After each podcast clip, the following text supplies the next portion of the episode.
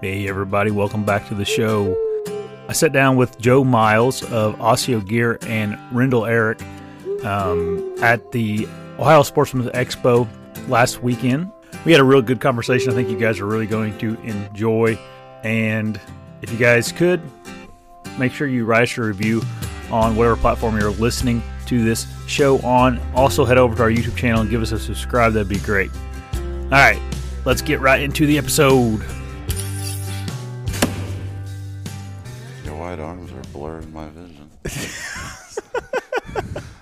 Oh, that's a good way to start the show. Yeah. Uh, yeah, everybody, welcome to the the show. You can see we got a couple uh, new faces on the on the show, um, kind of to the far side over there. I'm not sure if that's left or right for you guys, but uh, Rendell Erik and Joe Miles are on. Um, I guess Joe is the uh, well, the founder and CEO of Asio Gear Yep. Camo. I don't know what Rendell, Rendell is. He's the, the big guy from Iowa that kills a bunch of big bucks. he's our he's our giant hardcore mannequin. There you go. the the big and tall uh, Yes. model. Yeah, exactly Sure. right. Oh, that's funny. Rendell's been on the Hunting Beast channel just like a couple clips. Yeah. When when Gary killed his buck in Iowa, Rendell was there uh, helping him uh, helping him out, and you were there for like a recovery thing afterwards or something. Yeah. If I remember, I edited that video, so um, people may recognize you from that. But um, so before we get into it, I, you guys, you're from Iowa and you're from South Carolina. How did you guys get together? We you know we met through social media. Um, I think we had some mutual buddies and uh, connected through social media. You know, it's an amazing platform, guys. You know, like you just said, from Iowa, South Oh, yeah. Carolina, connect, have the same passion. And uh, Rendell and I talked, and he wanted to try out some of our stuff. We sent him some stuff, and uh, that's kind of how we met. And now it's kind of morphed into a, a really good friendship, really good relationship. He's helping us at all the trade shows now, and Yeah. and and uh, we're you know it's just a relationship that's growing and growing. So. Gotcha, gotcha. Yeah, it's cool. I mean, I've, it's unbelievable. I mean, it's a good thing and a bad thing. Obviously, there's downfalls of social media, but it's it's amazing what the connection is around the world now with social media. And I mean, look like we're at a show right now. As you can see, we're in a different room than I'm usually sitting in. Um, but just the amount of people that like feel like they know me, you know, through YouTube or Facebook or whatever else we all use. It's crazy. Made some good friends through it though. That's So, for sure. Yeah. Yeah, it, really is a. It, it's an unbelievable platform. where- Yeah. where, guys are are connected and, and like minded guys are easy to find each other. Yeah, hundred percent. Um, so can you guys talk to me about Asio Gear and how you guys how you started the the concept you Yeah, oh, yeah. kind of put together for it? Yeah, so uh, I, I, you know, I grew up like everybody else, hunting in cotton, and, and just you know, when it Mm-hmm. got cold, I put on 15 layers and, and looked like the Michelin Man, and Right. still froze to death, and got to a point, you know, got to a point where I could do some mountain type hunting, some some sheep and goat type stuff, and uh, got introduced to the real premium. Uh, apparel that was out there for hunters, and I was amazed at how it was windproof, it was waterproof, the quality was just amazing uh, and, and got home and wanted to introduce that into the whitetail hunting because that's always been my passion since I was really little is, is whitetail bow hunting. And I saw a gap between that really good premium stuff that would keep you in the stand longer, keep you warm, keep you dry. Um, I saw a gap between that and a really good camouflage pattern that uh, us whitetail hunters need. So, so that's really the gap we filled. Uh, we, you know, our, our pattern is really a natural ambush predator pattern. You know, that's how we came. That's in nature.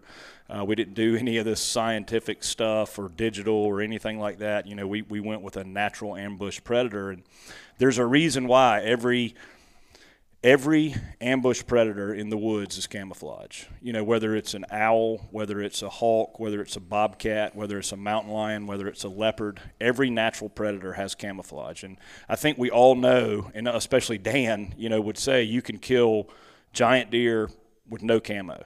Yeah. You know, you, Yeah. can, you can sit, and, and I don't debate that one bit. You can mm-hmm. absolutely do that. But I think where a good natural camouflage pattern helps is with movement. You know, it really helps with the movement, and there's a reason in nature that predators are camouflage. So we that's the gap we kind of filled between the really good premium stuff that can keep you in the stand for a really long time, and a good camouflage pattern that makes sense for us bow hunters. Gotcha, gotcha. I thought, uh, and, and unless anybody's like looked at your camouflage up close, like you could tell. I can tell now. You told me the story of how you came up with the um, the pattern, I guess, um, and then obviously it's your guys' logo is an owl, Right. So, um, do you mind sharing that? How, No, no, I don't mind at all. I, I literally, uh, two, uh, 2019, uh, walking through the woods, pulling some stands, and two great horn owls got in a fight, and one of them flew in a tree. And you guys, everybody knows how those owls, when you're in the woods, they disappear. And he, he flew up in a tree. I walked to him, and you know how they bob their mm-hmm. heads. I saw him, and then he flew to another tree, and he vanished again. And I, you know, I said, "This is it, man." For you know, he is the quietest, most lethal tree predator in the woods, and his camo makes him disappear in any tree he goes in. And so we did a bunch of research on prey animals. You know, we looked at the eyesight of squirrels, rabbits, kind of the natural prey of owls, and then deer eyesight. And they all have dichromatic eyesight, and they don't see like humans. And when, when I, you know, when we kind of unraveled that, that squirrels, rabbits, deer see the same, you know, that natural camouflage pattern that nature created that owl to be able to hide from its prey, we wanted to add the same thing to, to a whitetail apparel line. So that's exactly how the camo. Yeah, that's cool. I mean, that's a it's a unique way of going about it. I think I don't, you know, what, what I mean, um, and that's kind of like uh, it seems like that concept was almost went away from the industry a little bit. You know what I mean? It has. because like you know you got the and it, I don't I know you guys don't care like you know Mossy Oak and Realtree those guys were the four founders of camo, but they they kind of did that. You know, they looked for something in the woods that you know specifically look like it would blend in and and it kind of there's a lot of patterns that just are like random stuff It- now it- you it's, know it's bizarre. it, it's been it's been overthought. You know, Yeah. it, it's bizarre to me, and and the way these things stand out. You, Yeah. you know, and and you know, there's some companies out there, some 800 pound gorillas, some big apparel companies that have great quality stuff, but the pattern just makes no sense for us whitetail tree stand hunters. Mm. I mean, it just it, really it's. It's a little bit. they went way off the spectrum. For, Yeah. for me. Yeah, and it does seem like um, over the past probably 15 years, um, you know that that western side of the state's always kind of been hardcore, um, needing that you know real high end stuff.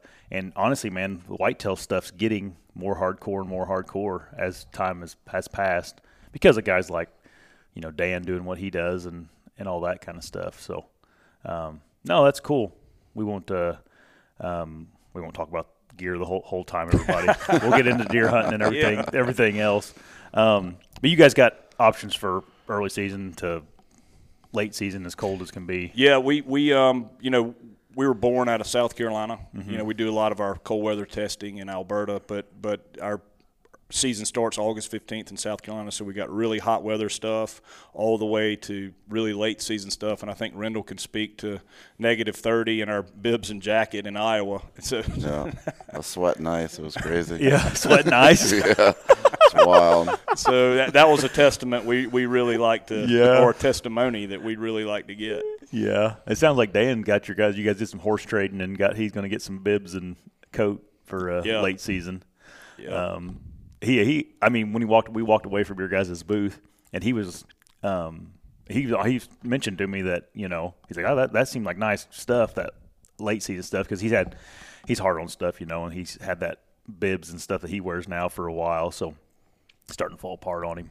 Um, so he was excited about it. He didn't say that about like Dan is pretty, you know, um, I don't know what the, how the, the best way to put it is, but um, he's not gonna give you praise unless you, you know, unless he really thinks it. So That's, no, that's good to hear, and, Uh, yeah. and he's going to put our lifetime warranty to uh, to the test. Yeah, that's I, I'm that's a- certain of that. That's another good, uh, probably something to bring up is you guys have a, a lifetime warranty on, on your all your gear. So what's that in, like? What's that mean? It, it, it means exactly that. It's, it's no funny business. If you if five years down the road you got a pair of our bibs and you're climbing a barbed wire fence and it's your fault and you rip the pant seam out, we either replace it or repair it. We stand behind it for it's it's expensive stuff. Yeah. Um, but but we, we want it to last for guys, and, and you know we, we want them to be happy with their product. So yeah, any it, it covers it. We had a guy that uh, he stored his stuff. A mouse got into it and, and gnawed the inside lining of his coat out to make a nest, and we, we replaced it. So yeah, lifetime warranty means exactly that. Yeah, that's awesome. Um, you, you'll really stand behind it then. Yep. Yeah, and something I noticed about it, I just wanted to comment on is it's super quiet. All your garments are, are it seems like. Um, and I, you know, I got some stuff from one of your competitors, and one pair of pants they sent me. I, I was like, I can't hunt in this. You know, I'm like, I, I haven't worn them to this day. I mean, I can like, I can't. Yeah. You know, they're they're loud. So that was something I appreciated as as I was looking through it.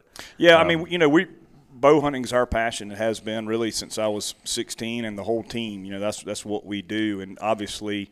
uh, y- You know, first is, is the quality, being able to keep you in the stand, but but secondly is is the quiet factor. I mean, it has to be quiet or, or it doesn't work, Yeah. especially when it gets really really cold and still. Yeah. You know, a lot of those windproof and waterproof liners, when they freeze, they crinkle like a paper bag. Mm, you know, mm-hmm. and you know, we spent a ton of time researching those different membranes and testing them, and, and finding one that when it froze, it wouldn't do that. You know, that it, Gotcha. would, it would stay quiet. And then our outer fabric is a brush bonded fleece, and it is really quiet. Gotcha. All right. If you guys want to check out Asio Gear, it's in the description of this video and um, down in the podcast notes too. So Thank you. put that down there. No problem. no, thanks for coming on. Uh, all right, let's talk about deer hunting. You guys both, um, just uh, looking at through Facebook on, on both of you, you guys can pretty pretty prevalent that both of you killed a whole bunch of real big deer. Um, you guys care if we like get into some tactics and we can just like go back and forth on it between the two of us? Sounds Bet- good. between the two of you. Yeah, Um, let's roll. Yeah, I've gotten good at like picking people's brain. I, I sit there and pick Dan's brain about deer stuff all uh, all week on this show. So, um, what do you guys like?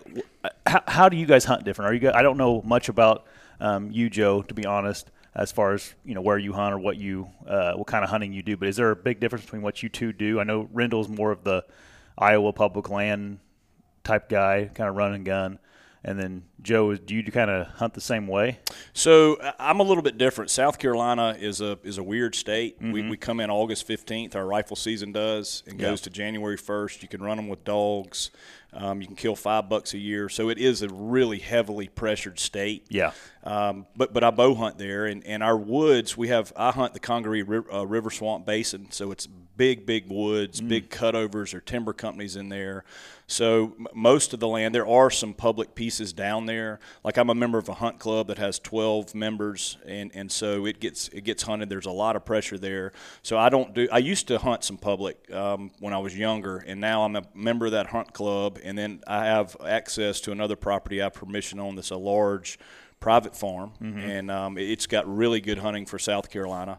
Uh, and, and then I do a lot of traveling, um, and, and the, I guess the, the the difference in Rendell, you can speak to this better than me, but but I've got you know limited time. You know when, when I can go to to say Kansas, I try to go to Kansas when I get drawn. Try to go to Illinois, Ohio, Kentucky, and kind of my kind of what I've I've I've tried it uh, about everything, and what I have found when I travel and have a really limited amount of time to hunt, I like to have those those little sm- multiple little small permission pieces or little lease pieces. You know that, that because it is limited time. You know when you, you dive into public and you've got a you know a week to hunt, there's a lot that can go on. And and you know I, I've always said it, and Rendell and I you know we pick back and forth because you know he's public land hardcore. Yeah. You know, got got people underneath him. You know walking by him, and he obviously has great patience. Um, Sounds like one of my hunts. Really.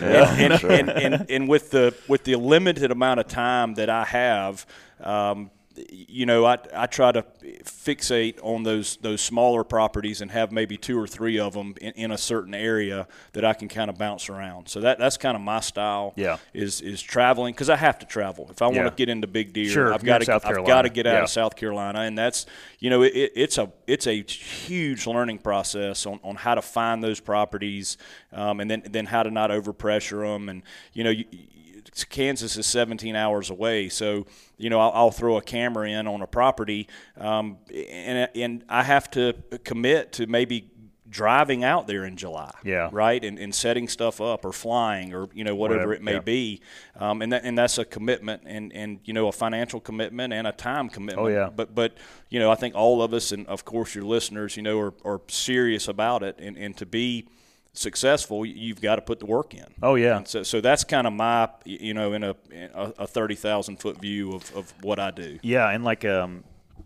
we the there is like this whether I mean, it's not justified at all in my opinion, but there is a tension between like the the public land hunter and then the guys like you that you know I, I don't know your background in life, but you know you've obviously worked hard for what you have now and and you're able to have leases and stuff and it's like that's a different type of hard work that you put in to be able to do that and stuff and then it's also hard work to like manage all that crap and keep you know keep um, those places the way you want them and stuff. And um, I, I wouldn't say it's any easier per se because you're like you said, it's a it's a big financial. That's that's like probably stressful. You know, you're spending a whole bunch of money on deer. You know, Yeah, it's like traveling, Yeah, you know. yeah, yeah, yeah, yeah. And uh, I don't know. I just I wanted to say that like it's it's a it's just a different type of of uh, a way of going about it, but it's like not any easier per se. You know. No, it, it, it is. I mean, so so the the, the pressure. It, it is. It's a different animal. Yeah. The, the pressure aspect. I mean, uh, the, the deer you hunt in, in Iowa, Rendell. I mean, on public land, they're they're getting booted around all over the place. The pressure is, is immense. And I've always said a guy that can go into public and kill, you know, a mature buck, a three, four, five year old buck. I mean, that's a badge of honor, man. Yeah, that sure. is- that is tough, and, and hats off. I mean, that that's an amazing accomplishment. Mm-hmm. A- And I would love to do some of that, but but my problem again is I might have four days that I can go to Yeah, Kansas, and I just I want to maximum. I, I like to shoot deer. Yeah, I like to right, shoot right, big right. deer. You know, Yeah, I'm, I'm passionate about it. So if I if I lived in a big buck state, Mm-hmm. you, know, I think I would dive into some public and, and really kind of immerse myself into that competition, if you will, or, or whatever you want to call it. Mm-hmm. Uh, but but I just don't have the, the, the time or the access Yep. to do that. I get it. Is is uh is do you have another business outside of Asio? Just, I do. Okay, so you got a whole bunch of stuff going Yeah, on. then, yeah, I, I'm uh, yeah, yeah, I'm a, I'm a uh, four thirty in the morning to ten thirty at night. yeah. So okay, it- it's, okay. Uh, it, that makes complete sense. Yeah. Yeah. Um, and then, Rendell, you're a school teacher, right? Yeah, Okay. I do like uh, behavioral stuff and sped, Yeah. Okay. but I got worked out where I get I just work four days a week, Oh, really? so I just work a little bit longer in the days, and then I get the three days off every week to hunt. Oh, that's And nice. And then I got like my buck fever sick days, you know. yeah. Right. take a, I take a bunch of those.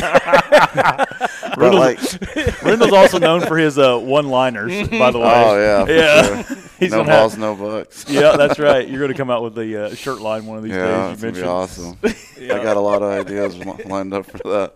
But like he was saying, even though I live in Iowa, it's not like I'm walking out my back door, driving ten minutes to the public land, and I walk out and there's a booner behind every tree. Yeah.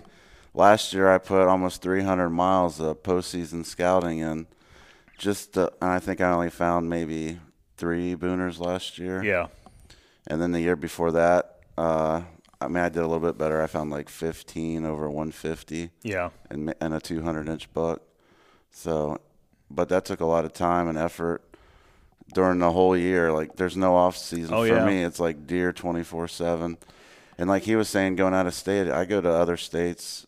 I've hunted like Ohio, Missouri, and a bunch of other stuff like that. And when you got that three day crunch, Oh, it's hard. it can be tough. Fly in, scout in the mornings, hunt in the evenings. Yep. And I do have a ton of guys do some insane stuff on public oh, land Oh, to mess yeah. me up. Yeah, yeah, And it's always me. I don't know how. Yeah. I'll finally get the buck figured out. He's in this bed on this wind and he's coming out and I'm like, Yeah, I got you. Yeah. And then somebody screws me over Yeah, somehow. And I'm just like, Oh, you gotta be kidding me. And Yeah. This all over again. I try not to get too mad because Right. it's public land, but Yeah. it is frustrating when you do all that work and then you got some guy doing some crazy stuff at the last second to mess you up. Yeah, the last two two uh, years I've had. Well, Tim Hinkie uh, went to Iowa and hunted public, and then Gary, and they both had the same story. Like they were pretty shocked at how many people were hunting. Yeah. Um, even Gary during that late season of the muzzleloader, he's like, it, it wasn't like there was people out out and about. You know, Yeah, it wasn't like he had it to himself. A lot of people out.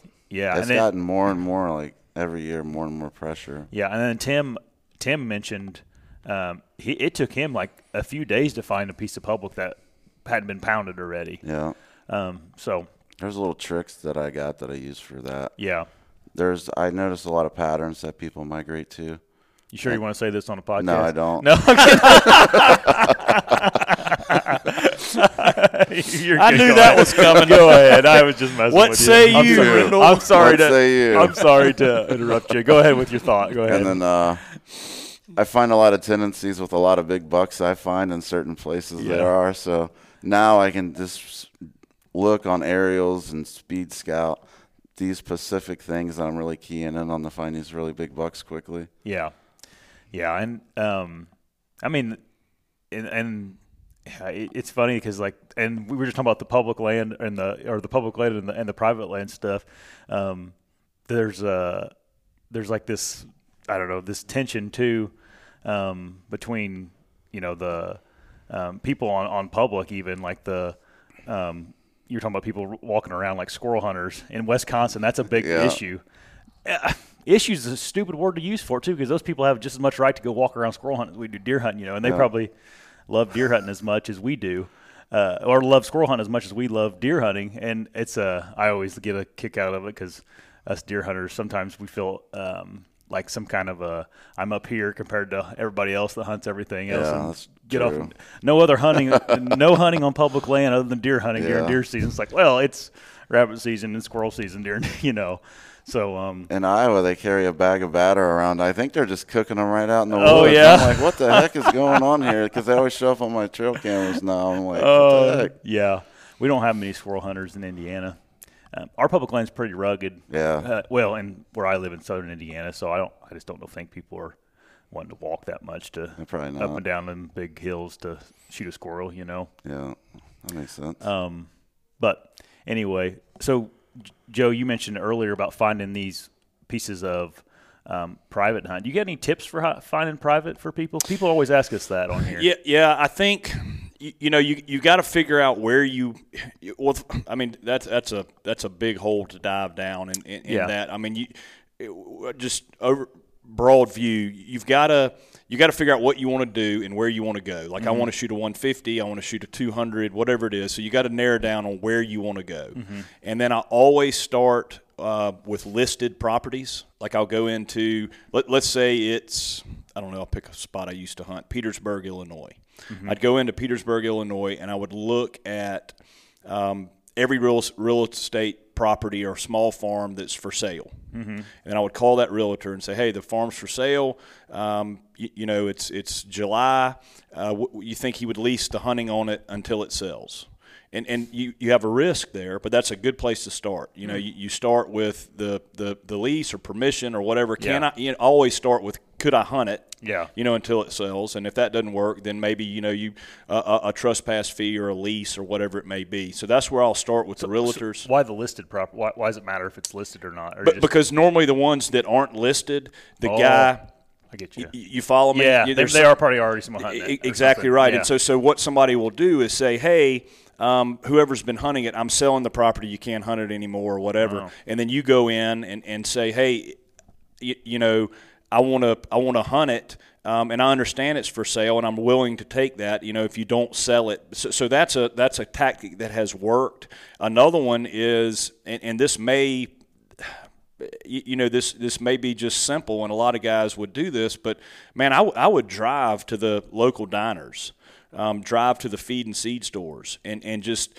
you know be the poor pitiful South Yeah. Carolina boy looking for somewhere Right, to hunt right. y- y- you know and, and you know before long you, you build relationships Yeah. you know with, with local farmers and, and that's a those diners are heavily overlooked man Yeah. there, there was one in Petersburg, Illinois that we used to go in, and every single farmer would meet there and complain about something and have their coffee in the morning. Yeah, yeah, yeah. And and you know, I would go in, sit down, have a conversation with them, and boy, what are you doing up here all Yeah, the way? yeah. From, you know, I'm just looking for somewhere to hunt, and you, you'd be amazed at how you can get into different properties. Yeah. But it, it all goes back to the same thing: work yeah. you got to work for it and they, they are out there and you know I, I had a 29 acre track in, in illinois and i shot three three bucks on it and i paid less than a truck payment a year for, Oh, for really? that property and I, I shot a 160 a 186 and a 183 off of 29 acres in illinois and, and, and I, it was less than a truck payment a Yeah. a monthly truck payment is, is what I paid for that. It was just a trespass fee to go in there. Yeah.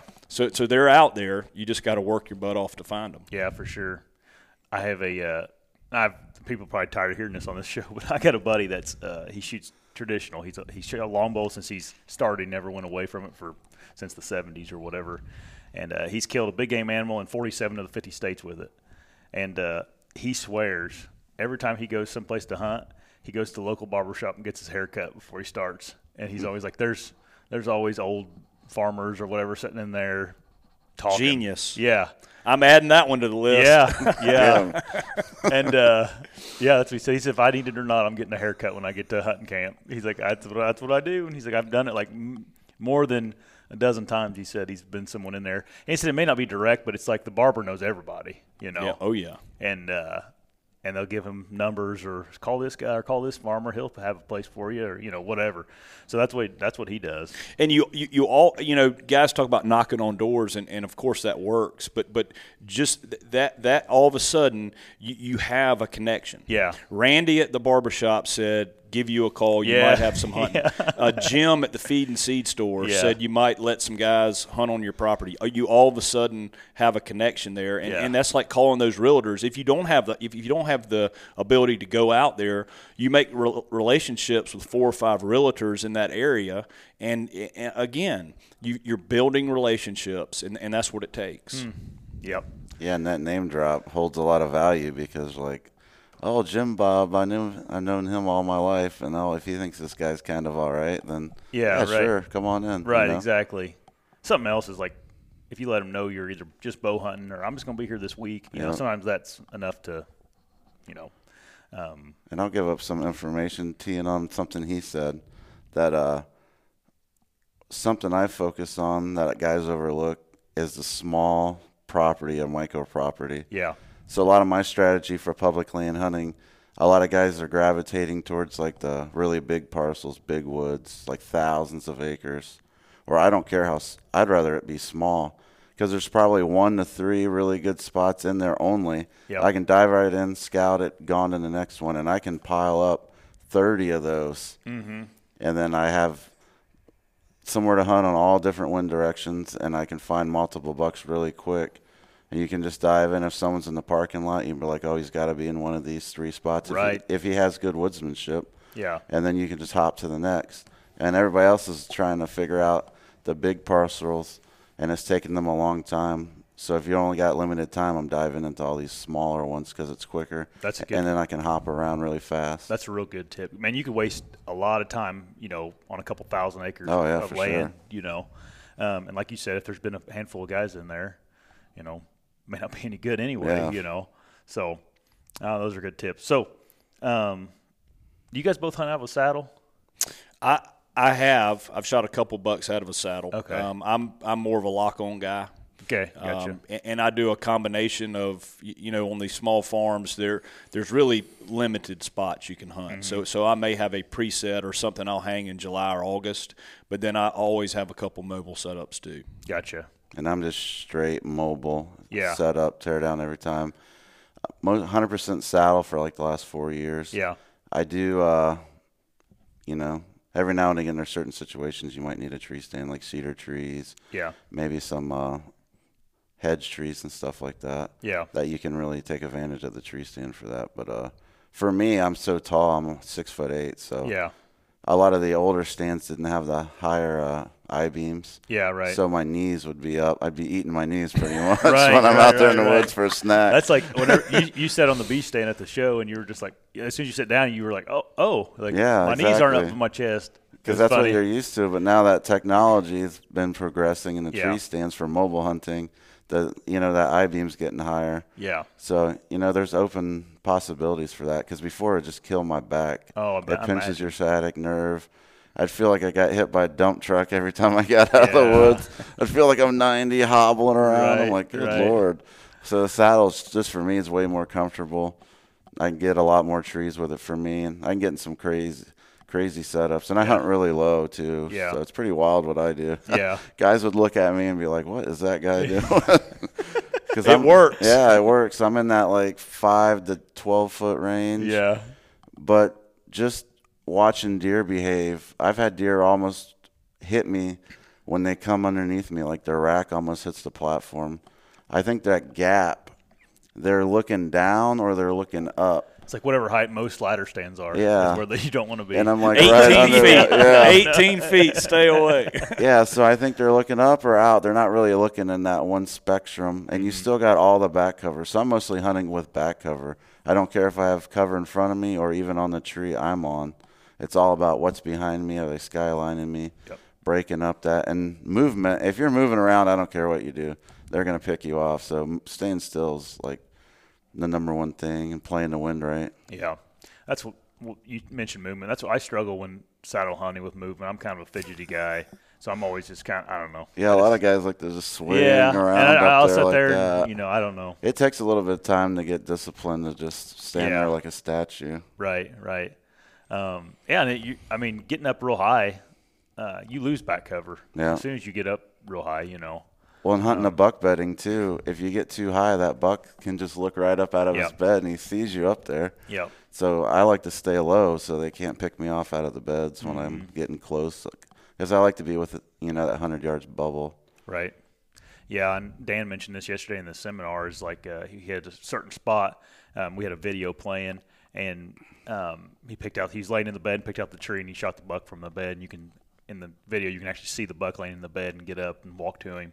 Um, but you can see like where he picked it out. There's like a bush, big bush in front of that tree, and he just got like eight feet off the ground right at that bush level. You know, whereas a lot of guys would have been just okay. I got to get four sticks high. You know yeah. um, there's a lot to be, be said about about that.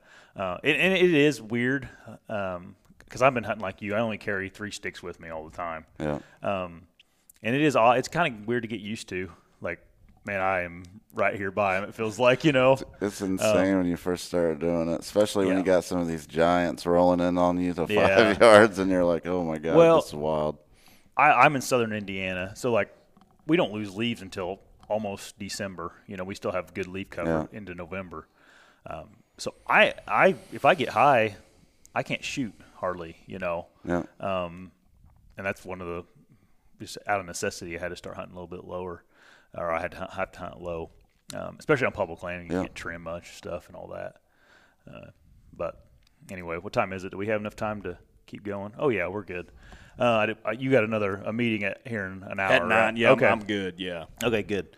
Um, so, Rendell, I want to talk to you a little bit more about public land hunting in Iowa.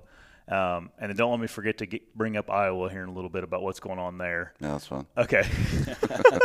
Don't remind me. Uh, all right. So, um, if if a guy was going to come out and hunt Iowa, because this is a question, man, I get all the time, but I, I I've never hunted Iowa, so I'm a horrible person to ask. Um, what uh, do you have any like pointers for people um, if it's the first time coming out of out of state to Iowa?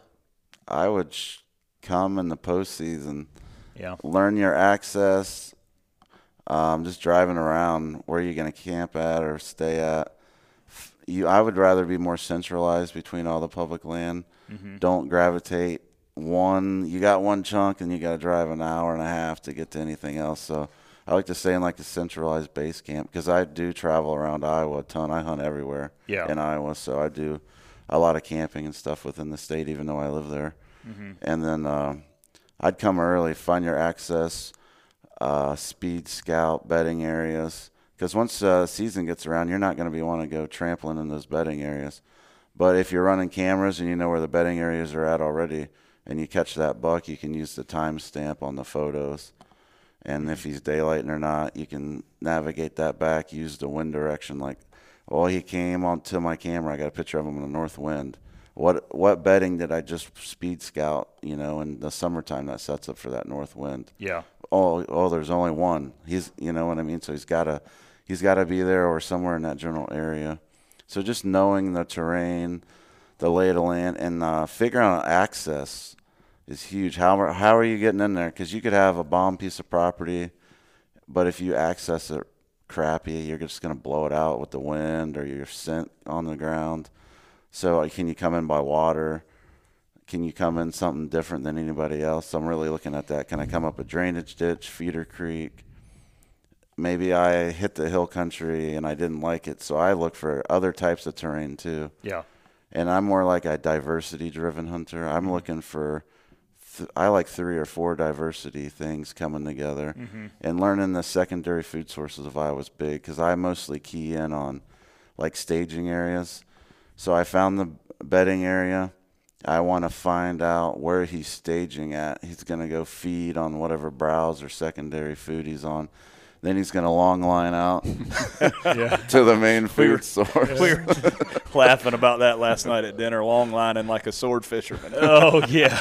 and then uh, and then I'm gonna be like, all right, I'm gonna pick the exit trail usually Mm-hmm. that he's going to that secondary food source, and that's one thing that really helps me out on keying in on these big bucks that I've shot. Yeah, that's that's a good tip.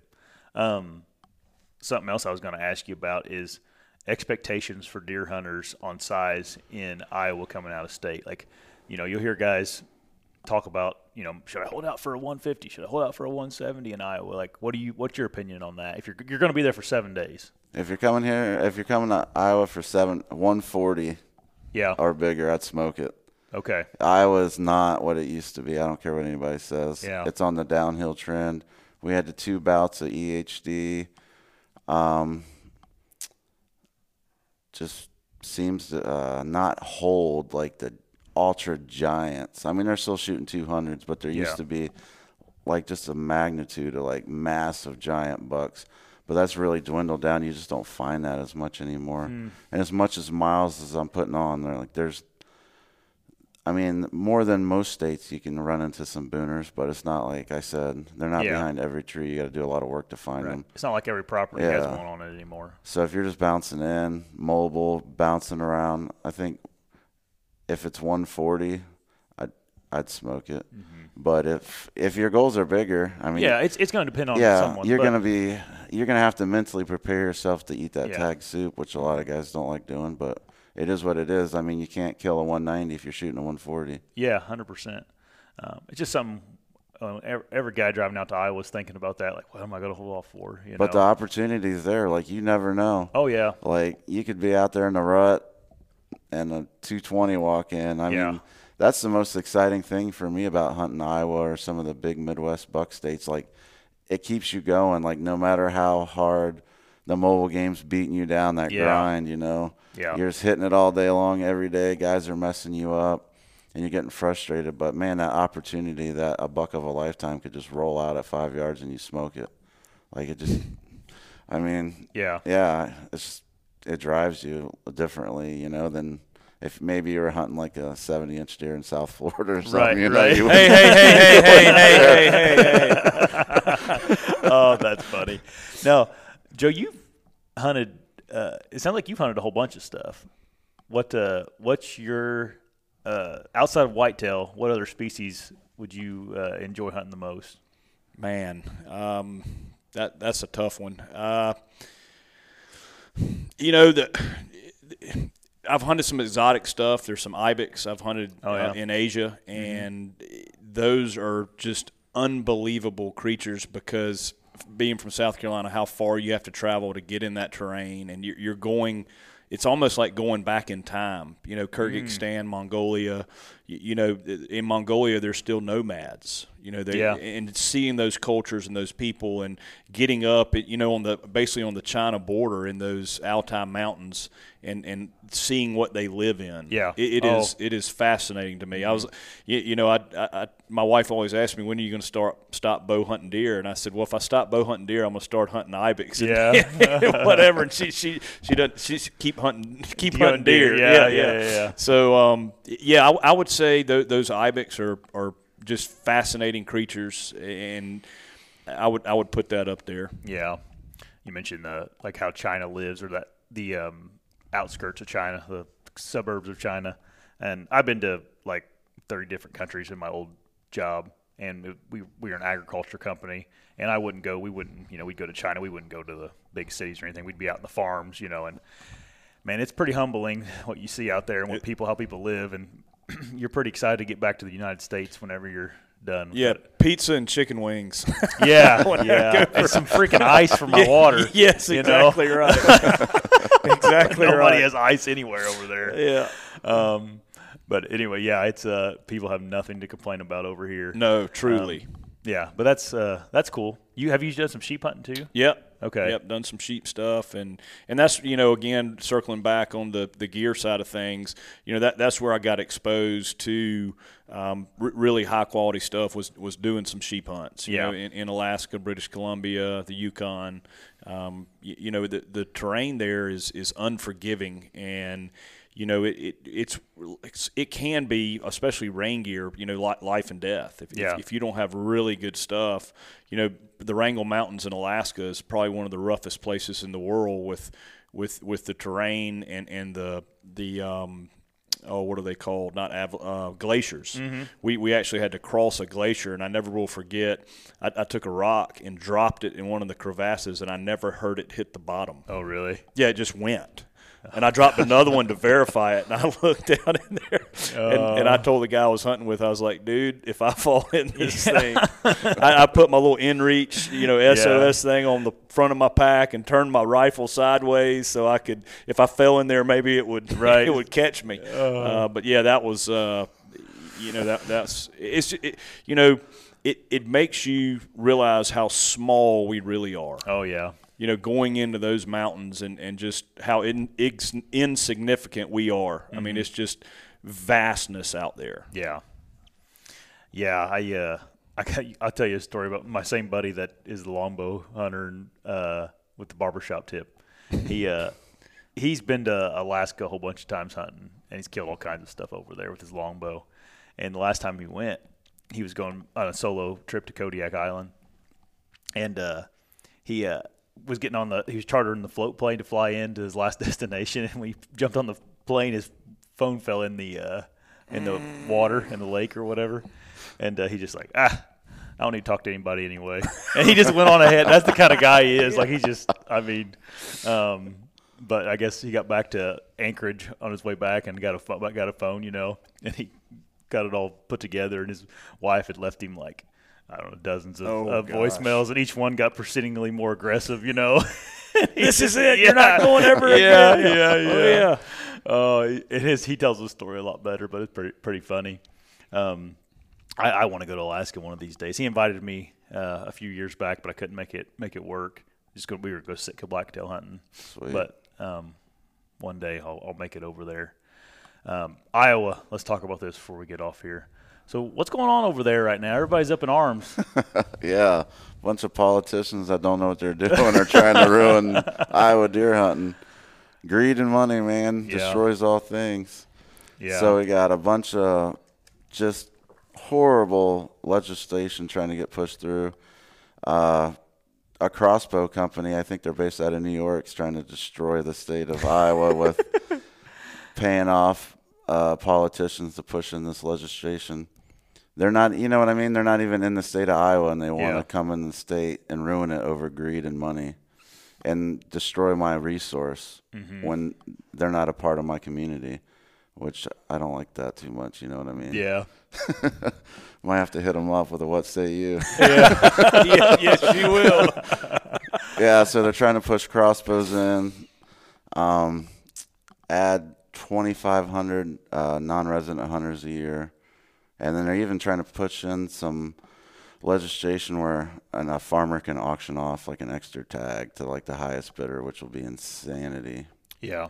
Um, yeah, it's just going like people that are making the decisions don't know anything about wildlife Yeah. are the And- ones making the decisions, which I don't, you know what I mean? Yeah, the, the the scary part about it is, is like Iowa's Iowa for a reason. Yeah, and like it's exactly. and like it could be gone, Yeah. and then there'll be no place like Iowa anymore. It'll end know? up being like Illinois is now. It's Yeah. just all the outfitters, everything's leased up, wiped out the buck herd pretty much for big bucks. Mm-hmm. Because all those counties in Illinois that were famous for huge deer, like nothing now almost. Yeah. I mean, there's big deer there still. Oh, but yeah, It's not like it used to be. no. And uh, you, every hunter I talk to, man, they hold Iowa as like the holy grail of whitetail hunting. Mm-hmm. You know, guys are waiting five, six years to, to come out and hunt, and that's like their dream. Yeah. Like that's all they care about. They'd rather come hunt Iowa than go to Alaska or China or wherever yeah. and hunt exotics. You know. Yeah. I mean, I'd probably rather go do the exotic hunting, Yeah, but I live in Iowa, so I Right. can hunt there every year. Yeah, so yeah, yeah. to me, it's like, yeah, whatever. You know what I mean? It's Yeah. weird, my viewpoint of it Yeah. because I live there. Yeah. And when guys are true. asking me about draws and all this, I'm like, oh, well, I don't know anything about that. Right. Like, you don't have to worry about it. Yeah, because Spoiled rotten. Yeah, Let's, right. fa- let's face it. but I'd sacrifice to get that. You know. Oh I, yeah. I moved to Iowa with nothing. I didn't know anybody. I just one day I was like, I want to do this deer hunting thing, and I'm gonna, you know, strive to do this, and I'm gonna grind to get it done. I packed up everything I had and just went to Iowa. Yeah. And then I found this. I just kind of settled into a place. I asked a bunch of people I knew, kind of like, oh, hey, what's a good part of Iowa? Yeah. I showed up. I actually lived in a campground for like six or seven months Oh, until I found a little tiny apartment, and then got into that. I just had some kind of crappy job I got when I first got there, Yeah. and then build myself up from there. I got a agricultural business degree, Mm-hmm. and I just been stepping up from there, meeting people, making connections. Yep. And you can uh, you can get some private ground in Iowa f- through free permission. Yeah. Take a case of bush lattes. That Yeah, any yeah. farmer they're gonna might let you in with Yeah. the bush lattes. but uh, I don't. It's tough because you got to maintain that relationship. So that's where I'm like, I'd rather just go run around and do whatever I want on all Right. this I don't have to worry about all that. Yeah. Yeah, and then Bobby Sue, Joe Bob, you never met before in your life, heard you shot a big buck on my 15th uncle cousin's farm. And all of a sudden and then you're gone, Yeah. man. Yeah. And all that work you did and you got it figured out. And it's usually right before season, you're out and you're like, you're scrambling. Right. So I was like, oh, man, I'm not dealing with any of that. So I do have some free permission, but man, Yeah. a lot of the public land's just better. Like, Right. it's managed a lot better. But anyways, besides the bush lattes and things, Yeah. yeah, it's just different. I mean, it's still. I mean, just chase your dreams. That's what I always focus on. yep. Where'd you Where'd you uh, grow up? Um, my dad was a marine, Okay. so I'm kind of a hodgepodge Oh, I of everywhere. Yeah, I got you. and I've been like with my grandparents and back to my parents and all Oh, around. okay. So we moved around quite a bit, I got you. Um, I but mostly like North Carolina, Tennessee, West Virginia okay. area. My brother. So not the Midwest. You were No, you were down in south. Yeah, Okay. like my brother's from Alabama. Well, he was born there. But right. Right. So we moved around the south mostly. Okay. And then you know how I got tired of looking at seventy inch bucks Oh, in yeah. South Carolina kind Yeah, of thing, and I was yeah. like, I'm moving to the Holy Grail. Let's, Yeah. you know what I mean? Like, let's do this. All Like, in. Yeah, Yeah. Yeah, that's cool, man. That's uh, a lot of respect for doing doing that kind of thing. Um, like you said, that's sacrifice. Yeah. You know, um, it's that was what's that? What's Cam Hanes say? Must be nice. Whatever. yeah. Must be nice. Must be nice. Yeah, Yeah, I get like- that a lot. yeah. Must well, be nice to kill those big bucks. Yeah. Well, you can move out here too, buddy. Yeah, it's uh, it wasn't for a while, right? Yeah. wasn't that nice? Yeah. Probably living in the Yeah, and they camp, didn't- campsite. and I wouldn't.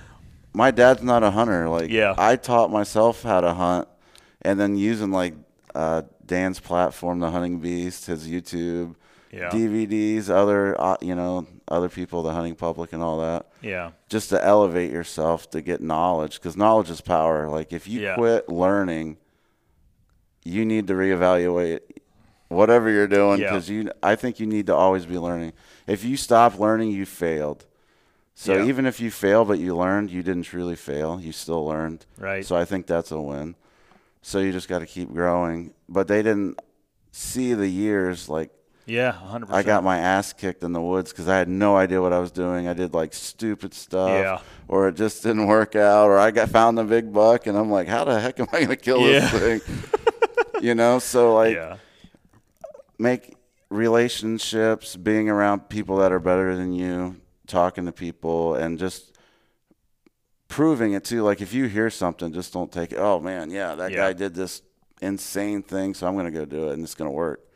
I always go out and just try it. Like, all right, does this guy know what he's talking about? Even Right.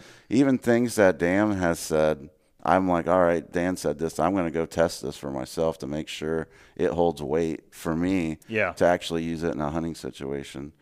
And then if I think it holds, you know, then I add it to my arsenal. Yeah. And man, there's no like I said uh, the other day in a podcast, there's no Booner juice that you can buy for Yeah. nine ninety nine. Yeah, right. You know what I mean? Booner juice.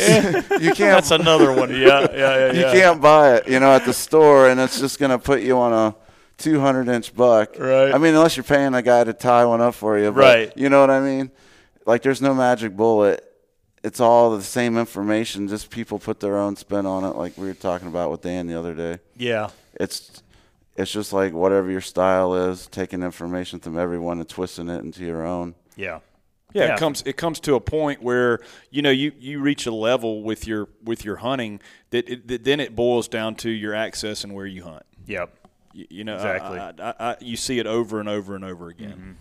So, Joe, growing up, like, who were some of your influences hunting down south like that? Well, I mean, my dad was a savage. I mean, Oh, okay. he, he was a whitetail savage. He he had the 11th uh, largest buck in the state, and Hmm. um, you know, I can remember waking up in the woods in the morning, not having a clue where I was. I'm talking three, four years old, Yeah. and coming out of a sleeping bag, and and it's I'm in the woods, Yeah. and all of a sudden a piece of candy hits me in the top of the head, and I look up.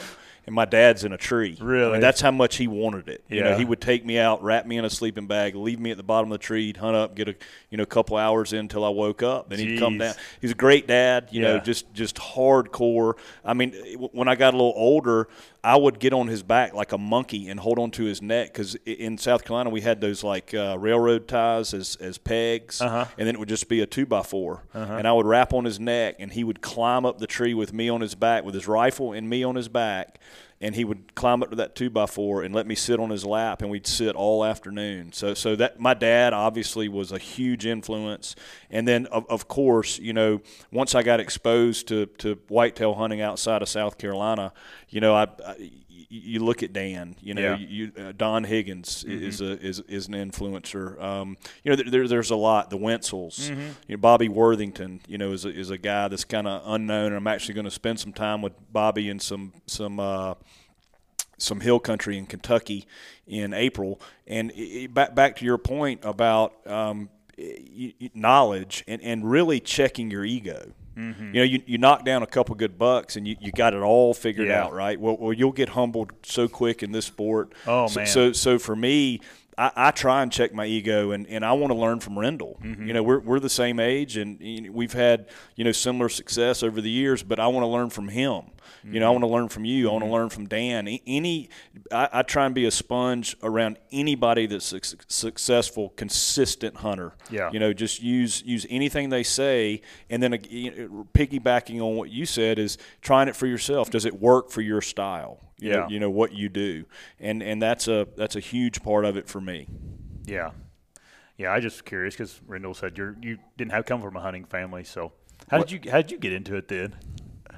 There was a, I don't know, I was just a country boy, you know, Yeah. hillbilly. Yeah, every, every all my buddies like would deer hunt and stuff like that, and there was uh, I just got into these freaking Primos DVDs. yeah, like uh, but the truth old- from the stand and Yeah, all that stuff. Yeah, but the whole uh, VHS, like whatever. This ain't Hollywood. Uh-huh. Yeah, this is the You- truth. Yeah, Yeah. the truth. Will Primo. Yeah. And I, I, I really got into that style, that raw, real. It's not edited stuff. Mm-hmm. They weren't flying in to some ranch where some poor guy was out there putting tree stands Right. up for them all year. Then they just sat in the seat and shot a buck. Yeah. Like you know, they were kind of out there doing their own thing, mm-hmm. even though it wasn't as hardcore as like what we're doing now. But it was still like more real to me. Yeah. So I would just always look forward. I'd buy those like big bucks, whatever they had for the, every year. Yeah. And I just got into it, man. I was like, oh, you know what I mean? It's like, oh, I want to do that. Yeah. I want to do that, and that comes with me moving to Iowa. Like, hey, if I want to do this, then I need to make it happen by Right. going to somewhere that has big bucks. Yeah. That I can learn on. Because if you want to kill big bucks, you got to learn how a big buck acts. Yeah. And a mature whitetail is a totally different animal than like a doe, a young buck. Oh, yeah. It's a totally different how they move through the woods, what they select for bedding, food. Everything's totally different Mm-hmm. for how they act. So it's like just a whole different game. Yeah. You know what I mean? Yeah. So I have a mixture of both of you because my dad was a big hunter, still is, but I, I was influenced a lot by the truth videos. And then uh, another one that really got me was whenever Realtree Road Trips came out. Oh, that was a good one. That was a lot more like that was. I mean, Yeah, now the granted cool. they were going to ranches and Yeah. stuff, but it was just more of the whole process of deer hunting instead of just you know two minute clips of kill shots after kill shot after kill shot. They always had like Rhett Akins in there singing Yeah, country music, so that's what Daryl I watched the video yeah. for. I'm like, oh man, I'm gonna hear an Or awesome country Blake tune. Shelton would be yeah. on hunting with them or just random. Yeah, so I random listen for the superstars. I Yeah. listen for the music on. Yeah, but they would show like I mean driving there Yeah. to camp to hunting to afterwards cool. and I they were like the first I in my opinion they're the first like hunting vlog Yeah. type uh, type show that before that was even a thing you know they didn't call it then it was just a TV show but It, you, you do have to be careful though because videos. I can remember I'm 15, 16 years old, and, and this guy had a series of videos, and I won't say who it was, but um, I bought I saved up my money and, and, and bought all of them and watched them, and he was doing a ton of ground hunting. Right, he was Yeah. on the ground, hiding behind trees, and these 170s, 180s would walk by, and he'd get drawn and whack them, and I'd say, well, that's what I'm doing wrong. I'm I need to get on the ground, and so Yeah. I'd go get on the ground in South Carolina and slip around, and like I'm, I'm the worst deer hunter on earth. Yeah. How is this guy doing this over and over and over again? Well, I got older and found out the guy's hunting in high fences all over the place Oh. and putting out these tips and this is how you do it. And I'm like, this guy scammed me, and I Yeah. saw that guy. You bought the Booner juice. I bought the Booner juice. Yeah, yeah, I did. I bought I, hook, line, and sinker. I had I had all of his grunt calls. I had everything. bro. I was dialed he in. long lined you hardcore. He did. He, he, I saw that guy at the ATA show walking around, and, and I what say you Yeah. for sure. Yeah. Awesome. Uh, so so yeah, the, the the videos, you know, obviously huge influences, and, and we're close to the same age. So so seeing Michael Waddell, I mean, I I, I went into a camp that he was in. Um, you know, I was in my I guess early 30s in in uh, Illinois, and he was on a big managed property. But I got invited over, you know, to the to where they were in camp, and uh, you know, I mean, just a, a a human bigger than human, but just one of the nicest, most down to earth guys. Yeah. You know, talk to anybody and everybody. So Yeah, I uh, I didn't.